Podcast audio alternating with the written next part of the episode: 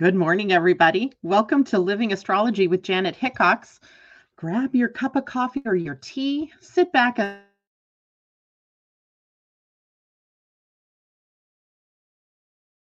right? It's Friday. I've missed you guys. It's been uh let's see, I was on a little more than a week ago and I took the time off to do to you know entertain family during my uh, daughter's wedding before and after. And it was an amazing wedding. I mean, I've been to many weddings in my life, and there's always, you know, those last minute things that happen. The things that did happen were so minor. I'm so little that it really made for a wonderful day. The weather behaved. It was probably a little more warm than it needed to be, but um, for us here in the Northwest, October without rain. Yes, a day without rain was pretty awesome. And we had such a great time. And the days have been just busy, busy, and more busy. So I'm really glad I did take the time off. But I'm back today, and today it is the day, two days before the full moon. And I want to share mostly about that today. But we also have Pluto changing to forward motion this weekend as well. So that adds some power and some punch to the full moon, even though he's not necessarily directly involved with the full moon. But anytime a planet changes direction, of course, we know we're going to get some of that that backwash, if you will, or that that swaying feeling of things changing. Um, even though maybe you've never really noticed that it was because of that, but a lot of times when a planet changes direction, we feel it, even if it's in our emotions or in our sleep. Uh, or if we are in our in our relationships and sometimes we are actually feeling it even in our day-to-day lives and i can tell you at the wedding i was so glad that mercury turned direct that morning like midnight ish uh, west coast time because it made for a day that had fewer snafus right? Nothing really went wrong in the big way, but uh, before the wedding, uh, the person that was going to marry them got COVID, so he couldn't come. And that meant my husband, who is an ordained minister, was able to marry his daughter. It was awesome. And he was so nervous. It's, it was kind of cute because he was so nervous and practicing and practicing and practicing. Uh, and he did fine. It was absolutely wonderful. I, um, I was really proud of him for stepping up and stepping in to do that. And of course, it was his pleasure to do that as well. The bride and groom were uh, extraordinary. The whole wedding party was extraordinary. The guests, we had such fun with everybody there. Uh, the food was fabulous and uh, just wow, right? It was just a wow experience. And I was very happy with the way it turned out. There were no, you know, bridezilla moments, no, um, you know, wedding party jitters, nothing like that. Wyatt even behaved at the rehearsal on that Thursday night before the wedding. We had our doubts because little Wyatt, who was a ring bearer, um, was in a mood. Let's just say that he's a Pisces, right? So he got in a mood. and it wasn't a good mood. and he he was like glued to his mom's side. He was not going to carry those rings. But the day of the wedding, he was in a good mood and he uh, had had fun with the other ring bearers and he he did fine. It was wonderful. So all of that is behind us now. They are in st lucia uh, an island in the southern caribbean and they are having a great time. Uh, even though there's a sort of tropical depression hanging around uh, off the coast of venezuela uh, moving though towards Central America, so they're they're safe, but they're having a lot of thunderstorms and things like that during the day. Uh, yes, I behaved, Tom. I did. I did. In fact, you guys know what? I danced from the time the music started until the time literally almost 9:30 that night. The music started probably see the wedding was at 4. The music probably started around 4:30 5 o'clock after after the ceremony was over and it was amazing. And I got out of bed. I could hardly get out of bed the next day. My muscles were so sore. But then again, you know, I was also up and down getting things for people. And so I was on my feet literally from about 9 a.m. that morning. Mackenzie, my oldest granddaughter, and I, we had to set up chairs for the ceremony while the other girls were getting all their hair done. And then um, we set up the tables in the reception hall and set up chairs in the reception hall. And then it was our turn to get our hair done. So that was really literally the only time I really got to relax was while I was getting my hair done. I didn't even get to sit down and eat. As I sat down to eat, somebody said, Oh, no, we need extra napkins. And oh, no, we're running out of this. We're running out of that. So I was up and running again, trying to find all the extras of everything. So it was a very busy time. And yet, I did behave myself. I didn't drink very much. And uh, what I did drink was literally just sips of champagne, right? I just didn't have time to. But it was a great time and beautiful and just amazing, an amazing experience from start to finish. It was awesome. But, you know, as everything, you know, you're always so relieved when things go off without a hitch. And you're also relieved when it's done, but also a little sad, right? That the day is over um, but that's the way it goes, right? We live moment to moment.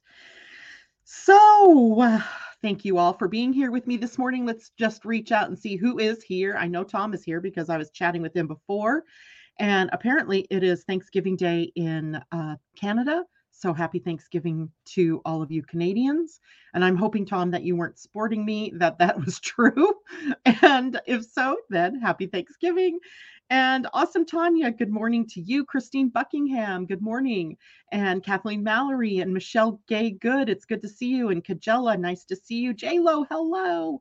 And Kajella says, how sweet. Corey, good morning. Tom, good morning. I think I already said that. And uh, Monique Alexander and Julie Kiss, it's great to see everyone out there this morning. So today, my intention is to really focus on this full moon because it seems to be, even though this isn't a full moon like some that we've had where there's Uranus and Saturn and they're close by and they're throwing, you know, their shade at, you know, the moon, even though they're there. Um, this this moon has a this full moon or this lunation period has a little bit of a different energy to it that I want to break down for everyone because first of all, Venus is playing a very uh, a prominent role in this particular full moon, which means that anytime Venus is involved, of course, we have uh, a kind of a beneficial sort of energy, kind of something that's you know keeping down, dialing down maybe the energy of of some of the more uh, difficult aspects that are engaged, and uh, you know when i look at the pattern of of what's happening during this period of time i see both the potential for wounding as Venus is sitting um, opposing Chiron, also Chiron conjunct the moon. So we have Venus opposing a Chiron moon conjunction. But then we also have the sun opposing the moon and Chiron, which means that the sun and Venus are in a conjunction. So we have some power across the Libra Aries axis. And uh, hopefully, Venus has enough of an influence to keep things running a little smoother, to keep things a little bit more peaceful uh, during this period of time. So here's kind of how I want to talk about the days. Uh, so today we have the moon in Pisces. We, we know Pisces, right? We've had a lot of conversations around Pisces. So I don't want to focus too much on the Pisces energy, but just know that today the moon is in Pisces all day from top to bottom. And while the moon is in Pisces today, there is a sextile, a 60 degree relationship to Uranus, which means that they can understand one another, right? Taurus and Pisces can kind of understand one another. And that means that we might have some awakening aha moments that then uh, can you know change perhaps our course of action that can perhaps influence our spiritual selves or maybe spiritual ahas that then influence or impact our physical selves. We also have the moon in a square to mars so there is some potential for conflict or confrontation today. Remember mars is in the sign of gemini and it's a sign of the mind than thinking. And um, there's a lot of potential here with the moon in Pisces, a sign ruled by Neptune, to get sort of scattered or lose focus in uh, what you're talking about or in what you were doing. It's sort of distraction day, right? I keep thinking about, you know, like every time I go to open up a new tab in my browser, I end up on a news screen. So I see all these top news stories. And it, it's like a drug, I swear, that just you see that and you're like, oh, oh, what's that about? So you click on that story. And when you're done reading that story, you go back and you're like, well, what was I doing? Why did I open up this new window? Where was I going? So I feel like Mars and Gemini is kind of participating in that and, and kind of giving me that feeling. But now we also have the square of the moon to Mars, and that can jumble up not only our thinking process, but also now our emotions. So there's a part of the day today where we might feel a little jumbled, and that Mars square is followed by a conjunction of the moon to Neptune. So it might be one of those daft days, right? Where you start to say something and you lose your train of thought. You are meaning to go somewhere and get some piece of information, and you go to and you see something else and you end up, you know, on a whole nother topic. So today we might have to try a little bit harder to stay focused on what it is that we're talking about and also to stay focused on what it is that we are doing. Remember, the choice is always yours, right? You, we, we are choosing. We have these things that are happening that might create a pathway to, to some distractions. Um, but it's our choice to follow the distractions or to not follow the distractions, right? So you can't be really ir- irked at the universe for you know putting out the distractions because it's your choice to follow that or to involve yourself in it. But know that the potential is there and yay whatever right? We just go through it and we go oh yeah i was trying to look up what venus opposing chiron is all about and now i go there instead right? Do what i intended to do. So that's today. And then tomorrow saturday the moon is still in Pisces, but in the void, which means we're getting ready to change signs. There's no new aspects between the moon and any other planets. And of course, we know we're headed into that full moon. So we know the full moon is going to be in Aries. So we know that Piscean energy is going to give way to Aries energy. The void will happen at least West Coast from 4:11 a.m. until 8:57 a.m. So about a four and a half hour void pretty much not doing much that time of the day anyway, so I'm not too worried about this void. For those of you on the east coast of the US though, that is 7 in the 7:11 in the morning to 11:57. So your earlier morning and later morning being impacted by the void of course moon. And then the void breaks when the moon moves into Aries at 8:57 a.m. or right thereabouts uh, West Coast time again, 11:57 East Coast time. Now, the moon in Aries is, you know, we have a very emotional, uh, inward-facing planet or you know body, the moon, moving into a sign that's very bold and very uh, assertive and outgoing. Right, that moon in Aries is uh, kind of almost like emotional dynamite, right? We can have these confrontations, whether it's internal or external confrontations. It's got this boldness about it. It's it's stepping forward in some very pow- powerful ways. It is catalyzed energy, meaning Mars is the ruler here. So we're moving forward somehow, even though uh, this might be kind of a confusing time as to you know what what am I actually stepping forward to? It might be like I'm moving, you know, that that uh, tarot card of the fool in the Rider Waite deck, where we have the the youngster with a knapsack and the little dog barking at his feet, and he's walking toward a cliff. It always reminds me of that sort of what are we getting ready to step into, right? We might not know, and it might be very clouded to us. So be aware of that. Now, the day, as far as the planets that the moon will come into contact with, the first planet it comes in contact with is Pluto and in a sextile to Pluto, so a positive relationship. Now, also on that Saturday morning, Pluto turns direct.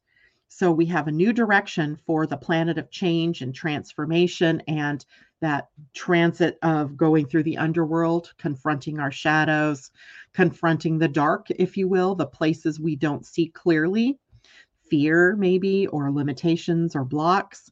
At the same time that we have the moon moving into, in fact, they're like 20 minutes apart. I think it's eight. In fact, I know what time it is exactly. It is 8:30 a.m. That Pluto changes to direct motion. That again is West Coast time. And then at 8:57, the moon moves into the sign of Aries. So we have this this very transformative energy prompting us even to maybe take a look at some of the darker places, maybe the places that have been tripping us up where we haven't wanted to take steps forward you know, now that these outer planets are starting to change direction, it's really starting to help the collective move forward where we've been enmeshed and, in my, and mired in the mud, if you will, over the summer. These energies changing now start to move the action outward, and we start to see change in the outer world. And Aries change is all about new initiation into the new. And Pluto still in Capricorn initiating us into new structures, new new forms of sustainability and moving us to change those kinds of structures and forms to support the new in a more sustainable way. And that can spell conservatism, conserving, not conservatism as a political movement, but conserving, right? And taking care of things, being a good steward of our resources, including our own personal resources. So we get maybe new steps in a direction that creates more sustainability and more good stewardship. Or on the other hand, we might see places where we have not been good stewards of our resources and now we're paying the price for that. So that's coming up. Then we have an opposition to Mercury. And by the way, Mercury is sitting uh, at in at the very last degrees of um, the sign of Virgo. On Monday, he moves back into Libra. Remember, he's no longer retrograde. Cat. he's no longer retrograde. So he's moving forward as well. And he's spending his last day or so uh, in the sign of Virgo, right around the area where he went retrograde in the in where he entered his retrograde cycle. So we may also be seeing some things drawing us back to the past, right? Some things that we've already experienced coming up over the weekend as a way of maybe, you know, solidifying that new direction, that new way of thinking, that new way of being, our, our behaviors, etc. And that opposition then uh, to the moon is something that is drawing us to to really I guess, you know, we've tried on some new energies, right? We it's like trying on a new outfit, right? And we we tried it on, but then we took it off when we hung it back up in the closet.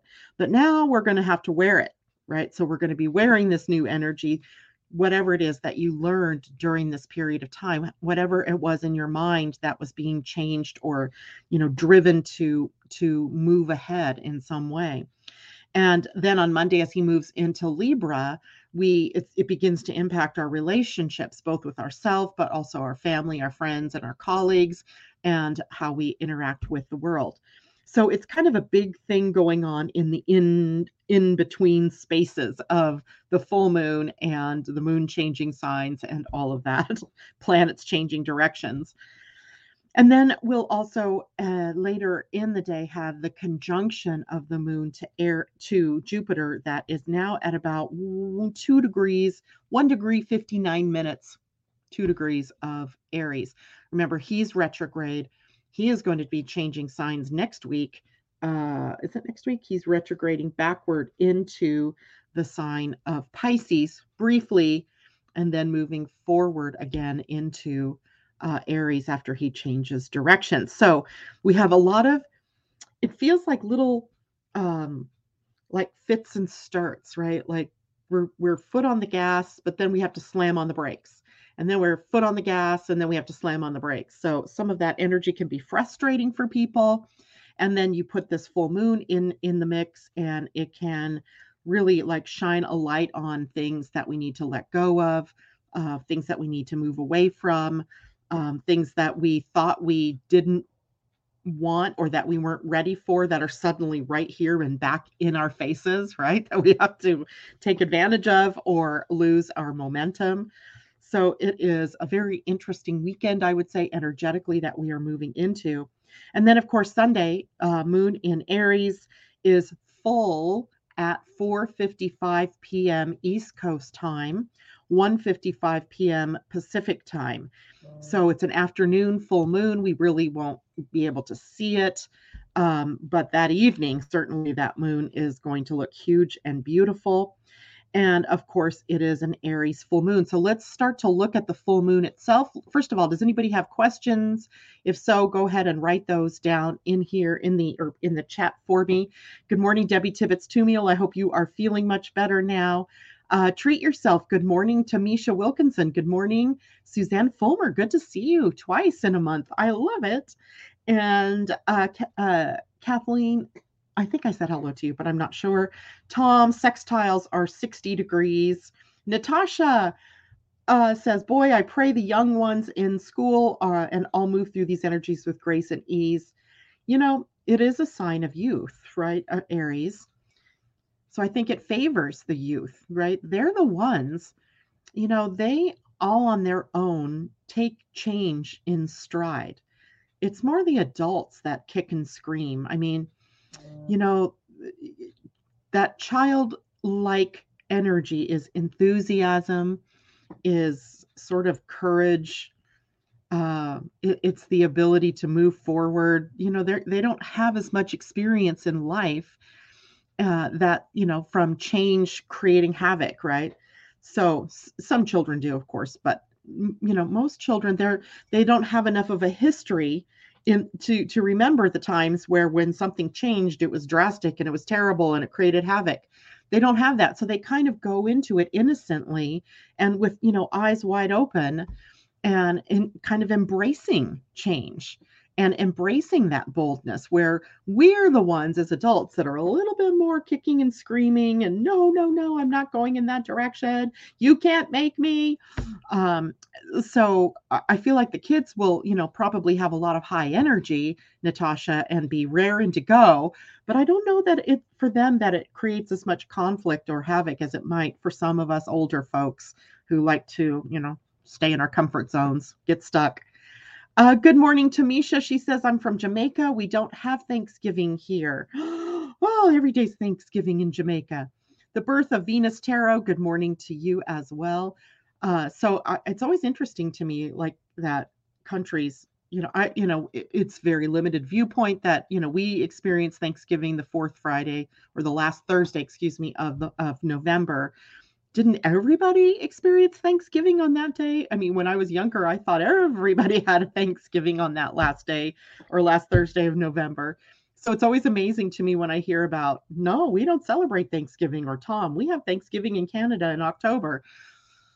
It makes sense to have it in October, actually, because it's the harvest moon. This moon, full moon coming today or tomorrow, or Sunday is the harvest moon. And so we're celebrating the, the haul, if you will, of the harvest and the fullness of all of the promise of spring that comes into being, at least in the northern hemisphere for us this time of year. So it makes sense to have, you know, Thanksgiving for us this time of the year. So, but I think Thanksgiving is a day that we could celebrate all the time and anytime. So let's take a look at the light, if you will, the highest expression of Aries energy for this full moon. It is go getter energy it is boldness, right? That we're willing to step forward and take the bull by the horns, if you will, and take action and um, without fear, right? We might have inner fear. We might feel a little bit of that, you know, resistance to, to moving forward, but we take it in stride and we go. We take it. Uh, we assert ourselves. So it, assertive energy. It's also passionate energy. This is a fire sign moon and that means our passions are triggered right? What we love comes to the surface. And the that is you know passion in the positive here right? Where we re- are really aligned with what we love. It is activist energy right? Uh, i got a, a note from uh, someone that is near and dear to our hearts here this morning about taking action uh, on a petition uh, for women in Iran. And I hadn't seen anything like that. I hadn't hardly even heard about what was going on. So it was an eye opening experience. Activism, a part of Aries energy, right? And how it is that we can take a stand, even though we're not in Iran. And I, I guess probably nobody out there really listening to me is from Iran. Uh, but if you are, then you know there's always the things that we can do no matter what country we're in to take steps to help where we can. And so activism right triggered for a new this full moon but also just in the sign of aries aries it's also warrior energy spiritual warrior energy but also the physical dynamics of warriorism. And not necessarily the negative of war so much but we could be spiritual warriors right we could be warriors for good we could be warriors for peace so there's that. It's bold energy. So we're always going to take steps forward. And it's action energy. So we lead by action.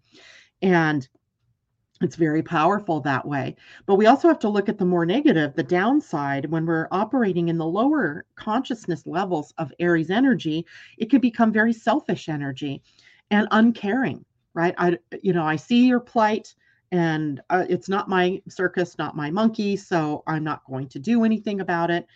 So we have to walk that fine line between caring and uh, not caring, uh, caring, but knowing when it, there is something you can do about it and when there's something you can't do about it. So there's that. This is competitive energy as well interesting. My grandchildren are, let's see, tomorrow late afternoon. So the moon will be in Aries already uh, with their football game. So I expect to see, you know, competition on the field tomorrow. Um, but I'm talking negative competition where everything becomes a competitive um, exercise. You know, we might be competing with each other to see who has the the most toys, uh, who has you know the bigger voice, all of these kinds of things can take, be taken to the nth degree. It's opportunistic energy. Now i happen to think that you know opportunistic has positive so i, I don't want those of you out there who are opportunistic in your profile of your human design right? You uh, that have the fours that are part of your profile. So the four sixes or the four ones or uh, the uh, people that have that, you know, line for positively embraced in their human design because it's called the line of the opportunist. And that the opportunist energy in human design just means that you get your opportunities from the people that you know from the networks of people. So relationships are highly important to you. But in this respect, where we're talking about opportunism, we're talking about people that take advantage of other people, right? So the people who, for instance, in the devastation of Hurricane Ian in Florida, hike up the prices or you know start to run scams that's opportunism right that's in the negative expression so watch out for opportunism uh, and you know i don't know if you guys are as frustrated as me about things but every time i turn around it seems like we're being nickel and dimed to death this is totally not astrological even though it is i'm sure um, I, I got my bill the other day for our cable and cable and internet, right? So I run high internet, high speed internet because I do a lot of broadcasting. And I usually will sign up for bundled pricing, which means that I'm the same price for a full year. So I don't like price changes, right? I, that's a change I do not like.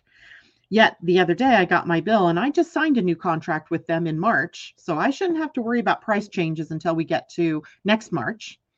And my rates went up and ran up by like $11 in one month. And I was fit to be tied. So I'm calling the cable company. And then not only that, I end up, I now realize that they're not use their call center is no longer in the USA, right? It's in some foreign country because I have this foreigner on the line that I can hardly understand. And you can tell that they've been trained in platitudes, right? They're just, oh, I'm sorry you feel that way, or blah, blah, blah. Let me see if I can help you, and blah, blah, blah. let me explain to you why your rates have gone up. And I'm like, there is no explanation. My rates should not have gone up. You guys are just, you know, it's like everybody is playing into this whole inflation game going on and they're just arbitrarily raising prices. So I made her take my prices all the way back and she goes, "Well, the government also raised their their rates." And I said, "You know, the only way the government raises rates on things like this is through taxes. And if my rates don't increase, my taxes don't increase. So you can't even tell me that one. So you have to watch these opportunistic companies. They're taking advantage of the circumstances in the world and they start to add on. I bought my husband's tab tabs for his car, right? The registration for your vehicles. His expires this month, so I went in this morning to purchase them. I was nickel and dimed all the way along and it was ridiculous. $30 tabs, that's what they're supposed to be in this state. There was $25 for the weight of the vehicle, 10 extra dollars for vehicle weight. He drives a Cobalt. It's not that big of a car, right? It's a little car. What the heck? And then $8 fee for this, a $3.50 fee for that. So by the time I was done, his $30 tabs were $108. And then I went to pay for it with my debit card and I got charged $3.25 to use my debit card. Are you kidding me? How does it cost $3.25 for you to use my debit card? It's ridiculous. Same thing's happening in gas stations, right? You have now a cash or a credit price. It literally, I know because I'm a business person, it literally does not cost me $3.25 to use for you as a client of mine to use your debit card. It just doesn't. So they're gouging, they're gouging, they're gouging. And it is so, so, so upsetting. So we have this opportunism, right? That's already out there. And this weekend, the negative side of this might be where all of those things that have been being um, have been used as opportunities against us are coming up, right? So watch for that. Watch for aggressiveness and violent behaviors. That's also something, right? People kind of have their they're on edge and being rude, right? There's no reason to be rude. I had to pull myself up short because I started to be rude to this poor woman on the phone. This isn't her fault, right? She's just a representative of the company. And I went, look, breathe. So breathe. this weekend, breathe, right? So that gives us the setup, right, for this Aries energy, the positive of the Aries energy and the negative of this Aries energy. Now, let's break it down a little further and look deeper. What is going on behind it all? What's going on through the human design gate that it's at? What's going on through the Pleiadian Earth energy that it's sitting at? And I'm also going to take a look at the Sabian symbol that it sits at for us. So here we have it human design. Mm, this is a big tell the earth and the moon are in a conjunction at the full moon, right? So wherever the earth is sitting in your human design, uh, at a full moon, that is where the moon will also be because the sun and moon are in an opposition. And always the sun and earth are in an opposition. Okay. So that's just the mechanics. The moon and earth will be at the gate 51. The gate 51 is called the gate of shock or the gate of initiation. So we have this sense of unexpectedness with this full moon, of the unexpected, unpleasant unexpectedness, perhaps even because it has a shocking value to it.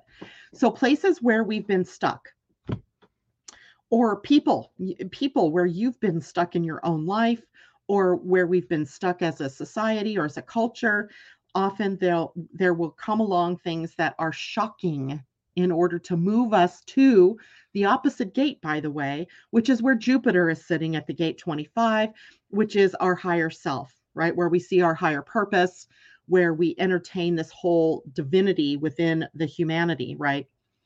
So, shock in and of itself, while not pleasant, has a purpose. And the purpose in this full moon sitting at the gate of shock would be to cause us to move toward faith, right? But the shock itself may cause us to lose faith right? Lose faith in ourselves, our fellow human beings, our our earth, uh, our universe, our purpose for being here, all kinds of things. So the key here in this energy is to use those stories, right? Those stories of shock and awe and the experiences that you have of waking up, being waken up, shocked into waking up, as experiences to share with others that initiate them into um, coming more into alignment with their higher self and their higher purpose. And it's a really interesting gate because shock has a purpose, and that purpose is, like I said, to awaken, right? It has a very Uranus feel to it. So while Uranus isn't necessarily engaged with the full moon exact, it is there for us in the unexpected nature of the shock of gate 51. So we might and it has sometimes shock is good, right? Sometimes when you win the lottery or something good happens that you didn't expect, that is shock as well, right? So we have shock. Ah, but the shadow of this energy is that shock causes us to lose connection to our purpose, to our true purpose, or to our power. That's where shock isn't going to help you at all, right? It's shocking, it's debilitating so if we look at experiences, even if we are shocked by something as a way to achieve the next level, right, as a wake up call to move us to the next level, then it's a different experience than if we feel shocked by what we're experiencing and we allow it to take us down a rabbit hole. So, shock and initiation, two of the two words I, I think that kind of take us into a different feel, right? Shock feels more negative, while initiation feels more positive, like maybe I'm going somewhere with this shock or with this unexpectedness. And don't forget that Jupiter is she? I he hold on, I'm checking. Checking, checking, checking. Uh, this is not September any longer. This is October. Hmm. So yeah, Venus or excuse me, Jupiter is sitting at 25 and 25 is one of the gates of love. It's the love of spirit. So when you see a, a love a, a love gate sitting opposite of a gate that is like shock, right? You you know that the purpose is for us to realign ourselves with our higher self. Then when you look at the Pleiadian earth energy of the full moon, it's at 8 catalyzing eight being the universal day, right? The number that the day resonates to. And the number eight is about connection. And I love this number when when we when it comes up in any one of the days, it is all about connection. So when you know the eight is on its side, it becomes the infinity symbol, and it's the heart to heart connection that you and I have, right? Heart to heart, from me to the other person. So it's relational, right? Relationship oriented when it's upright, as the eight itself is upright, it is the connection that we have from our higher self to our human self. So our divine self and our spirit or uh, physical self. So the connection being always at the heart, right? The heart. And the interface, right, is the heart.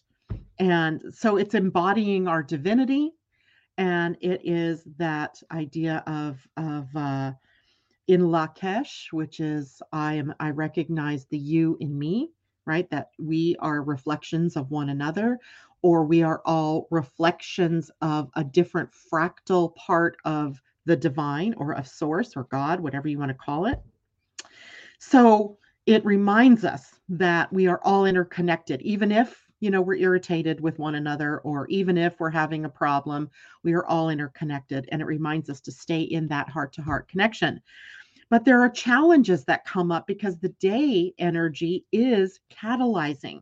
Catalyzing energy in the mayan calendar was Kawayak, which was the storm right? It had a very uh stormy thunder lightning kind of feel to it right? That that shock of lightning, you know, breaking open the sky and the thunderclap that follows it, right? That, you know, kind of jolts us. So we even call thunderbolts sometimes, you know, jolts of lightning or bolts of lightning. So we have this challenging energy in the air for the full moon. We have drama, perhaps. We have difficulties, perhaps, that we're going to work through. But the energy of catalyzing forces us to change. We've heard this already Aries energy, right? Aries energy is about movement, forward movement. Mars, a part of the Aries experience because he rules it, catalyzing change, catalyzing. So we're being forced almost to move, to change, to get out of our comfort zone, to stop just staying still, right? So what we need to do is to pay attention to how we do what we do and how it affects those around us, and the what we do as it affects us. And I'm I'm getting very much oh, becoming very much aware of choices, right? That we're all always making choices in every moment, in every day. As I sit here speaking to you, I am making a choice of what words I'm going to use, right? Even if you think you're not choosing something, you're still choosing, right? There's always choice and consequence. That's that's what this world is all about. That's what free will is all about. Choice that leads to consequence, right? So, pay attention to what it is that you're doing and how it is you're saying what you're saying because the choices have magnified consequences perhaps on a day like 8 catalyzing. So the full moon, 8 catalyzing, the earth moon at shock with the sun by the way at the 57 which prompts us to really listen to our intuition. The full moon in Aries. So we can see we've got this potential, very high energy day, and we have possibilities for things to go south very quickly or to go wrong very quickly. Um, so the only way that we can handle that, so like I can't control what the world is going to look like, I can't control the other people around me. I can only control my response to what it is that's happening. So, same thing for you, right? Breathe before you respond. Don't react, respond, right? Watch your reactions. Um, now, when we look at the Sabian symbol, I, I had trouble squaring the Sabian symbol with the high energy of this Aries time, right? Of the moon in Aries. The Sabian symbol, I actually was going to read it to you, is about inward withdrawal. It's about moving inward and loosening emotional blockages. Now, is that we are loosening our own emotional blockages, or is it that shock and awe or the uh, upsets from the outer world are loosening emotional blockages? And then it becomes all about how do we uh, work through those blockages or how do we work through those emotions? Uh, and it can be that. Um, or is it about addressing our, I put being an old fuddy duddy, right? Because the symbol itself says this it is two dignified spinsters sitting in silence. This is also from the uh, Dane Rudhyar, an astrological mandala. And you can also look up Sabian symbols on the uh, on a website uh, called the Sabian Symbols, I believe, and you can get some information there as well. The keynote of this degree of the zodiac is the ability to transform a natural lack of potency into poise and inner serenity. And if you read through this, it says here we have a symbol which contrasts with the preceding symbol. And the preceding symbol was about nature spirit seen at work in the light of sunset, right? So, sort of a magical, whimsical nature. And this one being in our culture, the spinster represents the woman who has been unable to meet or accept the vitalizing power of love and organic fulfillment through biological polarization. Yet the symbol depicts two spinsters, emphasizing that refusing the natural expression of bipolar love has produced a kind a special kind of dualism of experience. The two women are silent because this dualism has a narcissistic character. Life is turned inward, seeing itself in a self-created mirroring. We have here the result of a negative inward approach to potency. The ascetic or saint also turns inward, but he accepts a higher non biological type of polarization man and God, the eight, right? The eight, the God or spirit or source or higher self, and embodied in the human. I don't know what that is out there. Um, the so just as the activity of nature has a compulsive nature, so the resistance of the spinster to biological fulfillment is also compulsive. So, what we have is uh, the value of dignified inward withdrawal. Breaking all of that down, it is about not pulling away from change, not pulling away from living out loud, living in fear, but to recognize it, embrace it, and use it as the fuel to to change your world to change your life right? To become the embodiment of change. But sometimes that change begins with that inner uh, quiet space right? Where we can contemplate what it is that we need to do next right? So that space i equate that to when i tell you you know the space between reaction and response is a breath right? Taking a moment to breathe and then taking action, right? So there we have that. Uh, I knew you were going to play with that one. Bipolar love. Dr. Jekyll loves Mr. Hyde. when you look up Sabian symbols, make sure you don't type Sabian cymbals. Spelling counts, right? You have to do symbols with an S. Tom, you crack me up. Um, Janet, regarding choice, you took the words right. Tom, right. W R I G H T out of my mouth, I realized all that some time ago, too, most recently at a deeper level. Uh, yeah, and it, it is pretty amazing when we when we really think about when you break this down in our life, right? That everything comes down to choice and consequence. All everything. Everything comes down to choice and consequence.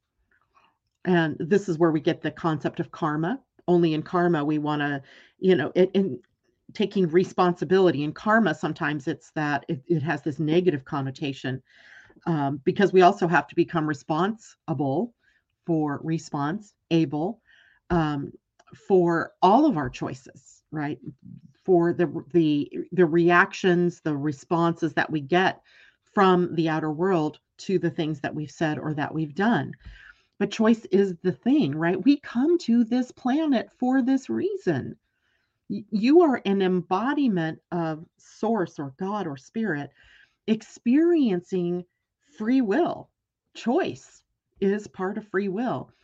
And in that, then we also have to accept the consequences of those actions. But here's the thing you're always free to choose again. So, yeah, of course, I'm going to give you a perfect example of a stupid choice. My husband fell. Remember, I told you about that and he hurt his ribs?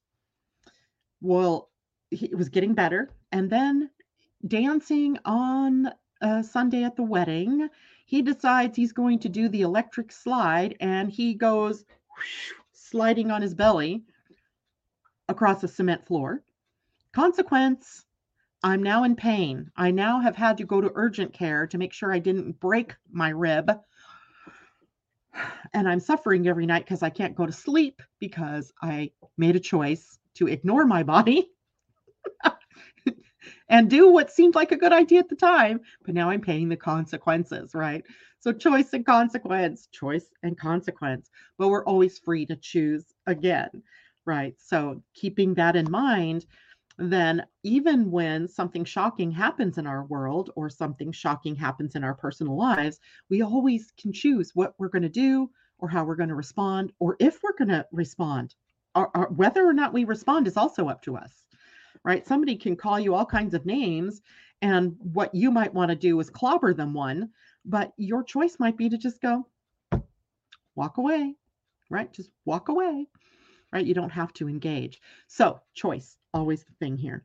So, the Sabian symbol kind of telling us that we have choices to make, that sometimes just taking that moment, that pause, or moving inward before we make that big change is um, helpful but also that if we get stuck inwardly, that if we're using that as an escape hatch, if we're using it as a reason to not engage, that it then becomes a negative rather than a positive. Questions about any of that? Um, Natasha says, Thank you all, as that is why I'm staying in schools to support teachers and students with love and understanding for the bigger picture of life's journey. I love that. Tom says, We are all woman, womb, one woman of Iran. We are literally all one, indeed. Um, so it's, we are all one, right? If there's one person that is suffering from, you know, being kept down or repressed, then in some ways we are all repressed, right? Because that's a part of what we're feeling. I'm not saying that we need to be responsible for it. I'm not saying that we need to jump out there and change everything in Iran. But what we can do, what we can do is look at inside of us, each as individuals, where am I repressing myself? Where have I worked to repress others? I mean, it's a possibility, right? Maybe I'm trying to hold everybody in place and not letting them be who they naturally want to be. I don't know. I don't know unless I take a look in, right? I don't know unless I take that look in and see where um, it's a part of me that's in re- it wouldn't be in our world if we didn't resonate with it in some way it doesn't show up on our screens unless there's some resonance within us and if we can do something then it is incumbent upon us to do something uh, tom cash is king say no to digital money and digi id right i could have chosen instead of buying that online to go down to the local licensing bureau and get those tabs for him in person but that's more inconvenient since I have clients all day. Right. So I just did it. Um, so anyway, again, choice and consequence. it's all about choice and consequences. And okay, cable bill looks like this, and I've been meaning to call. What a conversation. It is, you know, and that there, there are these, it's just piling up on us, I think, that people are taking advantage of. And um, you know, I find it very hard to believe that, I, I don't know, it, it might just be me. I don't know. I just find it hard to believe that the reason for uh, inflation based on what we hear are is about the war in between Russia and Ukraine.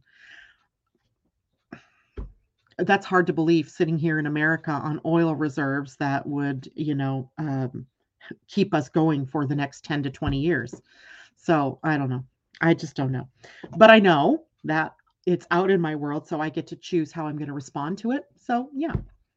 Now, I can't believe I got through all that this morning. Oh, oh I did want to talk about a little bit about Pluto Direct. Maybe I did. Somebody tell me, what would you like me to do? Card readings uh, for the weekend, or do you want me to talk about Pluto Direct? Somebody jump in and uh, put a comment there very quickly. But in the meantime, I'm going to get cards out because I still want to draw a card and I'll tell you what, I want to draw a card from the Halloween Oracle. oh, I also have the Ple- Pleiadian Wisdom cards. We haven't played with them in a while. So right now I am going to draw a card because I want to for the weekend. Cards, Catherine Worcester says. Let's do. This is the deck called the Halloween Oracle by Stacey Demarco. Look at that lovely sugar skull there. I love it. I love it. I love it. So let's get a card. And uh, I still have some time. So, uh, th- Catherine, I'm going to do a card reading for you. Tell me what deck you might want.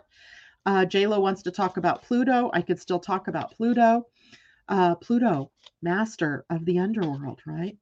Taking, oh God, no, spider, community and web weaving. All right. So, you guys, you know, I've told you my spider stories, right? The other morning, I get up and I'm half asleep, use the restroom. What do you do after you use the restroom? You wash your hands, right? I go to my sink, and what's in my freaking sink? A big ass spider.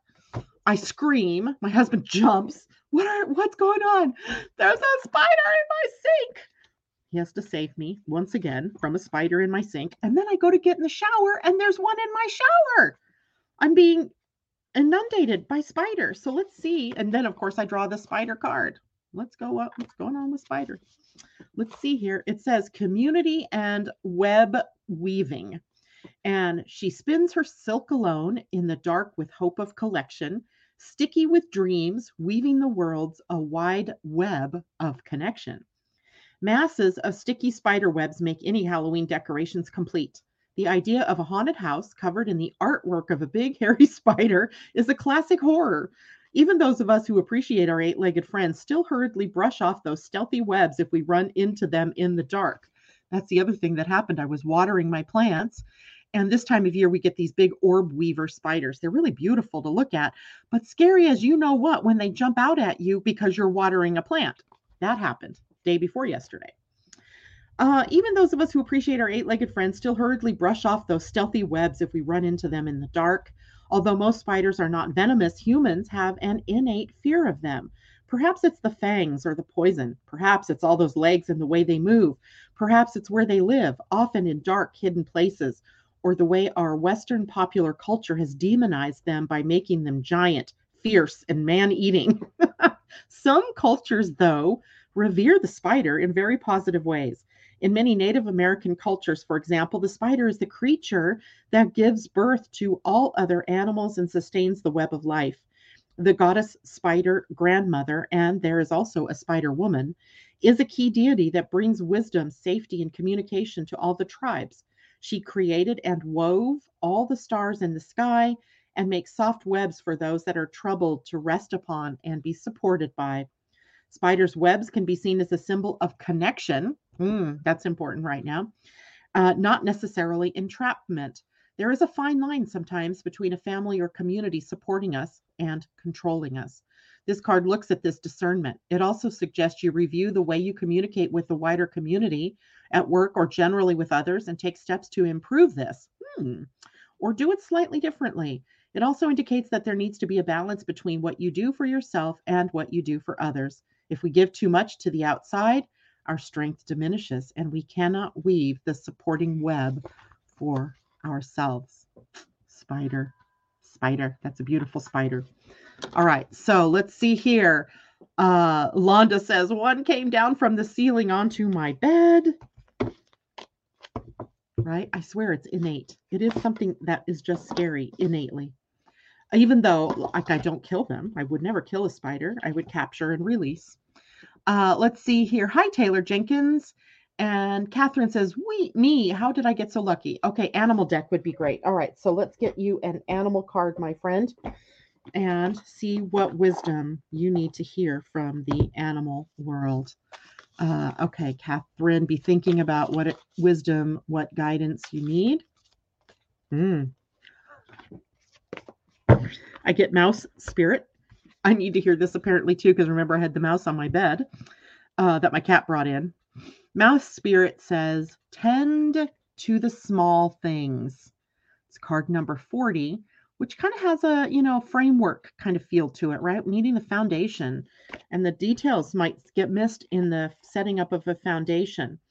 And let's see what it says. And she was upside down when I pulled her, Catherine. So that is in protection. We call it protection. So let's see what this says.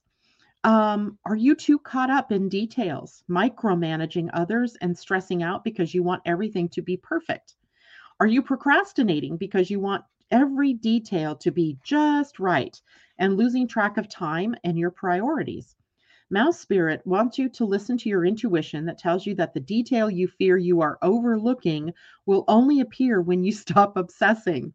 Mouse Spirit will lead you to the nuances you need to notice and will diligently work to support you if you take a breath and trust that guidance will be provided. Small gestures carry great power right now, and maybe you need to take action toward discovering what is going on that you may not be seeing, or toward mending a relationship or a situation.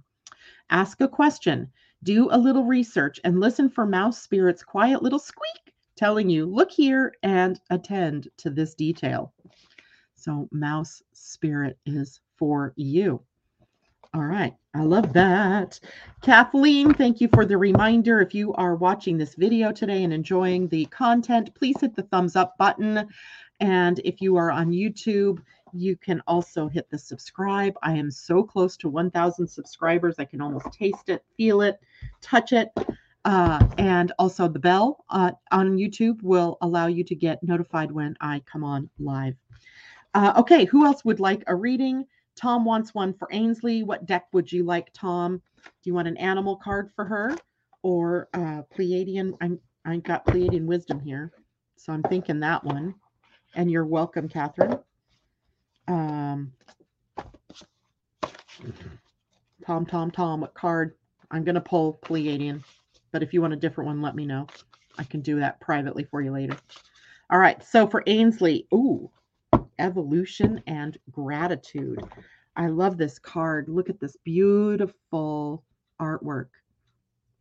At the bottom, it says, Be grateful for what you have rather than wishing for something else. And up at the top, it says, Gratitude. Evolution is gratitude. And look at the number eight, eight, eight connection, relationship, and all of that. So let's find evolution here in this. It's in the beginning, it's in the end. Evolution, card number eight. Okay, so it says, retrain your mind that has been programmed to categorize everything into polarities of good or bad, or abundance or lack. Reprogramming your mind to recognize everything simply as an experience without judging it encourages you to feel more trust in the universe and to feel more gratitude for what you already have.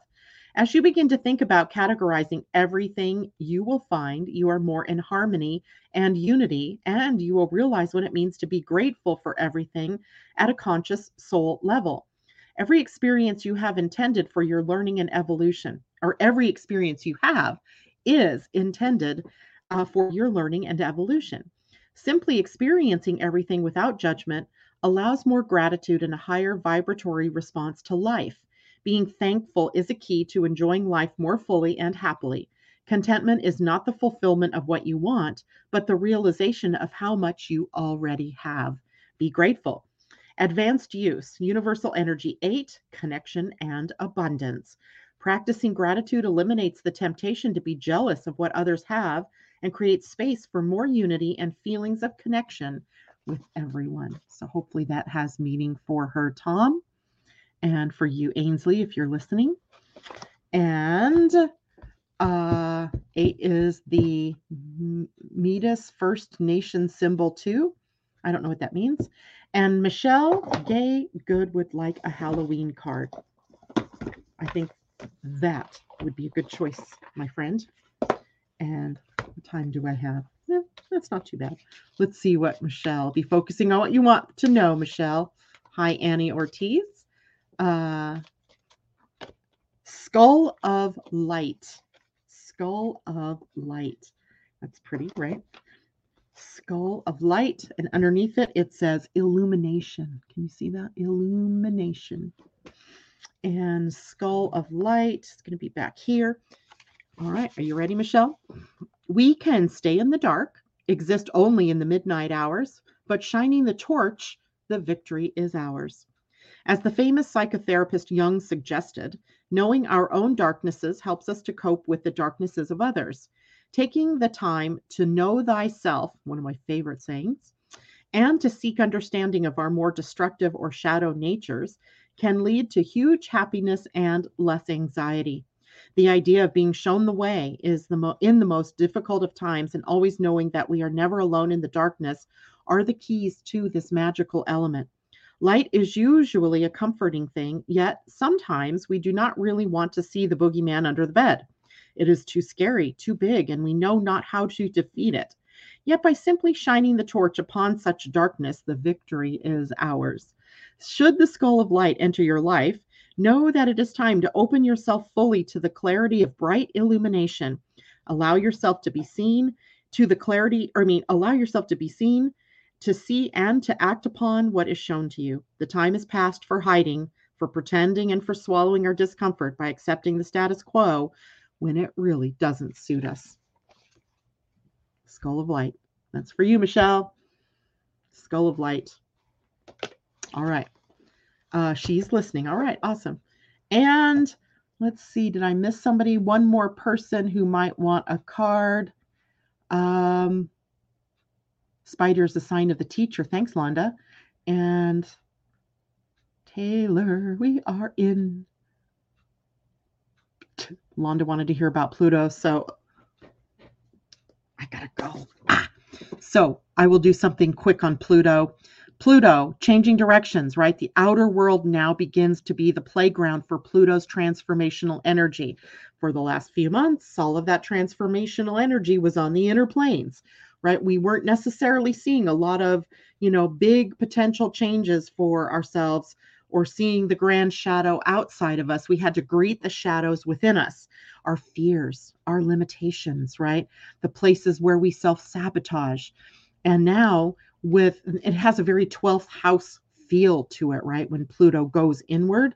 And now Pluto going outward, maybe we can take the lessons, everything that we learned by confronting our inner demons, confronting the inner places that we were afraid of changing. And now we will see those out in the outer world, the opportunities for us to demonstrate our strength and our wisdom in the outer world. So, Pluto being the ferryman, right, or the underworld, the lord of the underworld, giving us access uh, earlier in the summer through to our inner fears, our inner demons. Now, hopefully, you've dealt with them. And now we can, with his help, build a new foundation, become a new strength in that outer world uh, doing what's best for ourselves, understanding that when we're living our passion and when we're doing what we love, when we're building our foundation, that it really isn't that we're taking things away from other people. We're really helping ourselves and in a way that allows others to help themselves. So, Pluto, very important here, but he does rule death and destruction as well. So we may be dealing still with themes of death and themes of rebirth, regeneration, seeing the um, the death of something or feeling like something has outlived its usefulness, right? And it is in decay. And it is time then to change that, right? So we have all of that uh, going on when Pluto changes direction. And, you know, Pluto changing directions, this is, you know, one of the last times that he will be coming out of retrograde and into uh, the sign of Capricorn as he's ready to change into Aquarius. That's a momentous change that we'll see in 2024 or 2023 briefly, and then for, you know, full on in 2024. Uh, so I think it's also a time for us to look back over the previous 14 years of his experience of our experiences uh, as a culture, as a society, with him in Capricorn. Think back to all of the things, the forms, the structures, that institutions that no longer exist, right? Because of the unsustainability of them.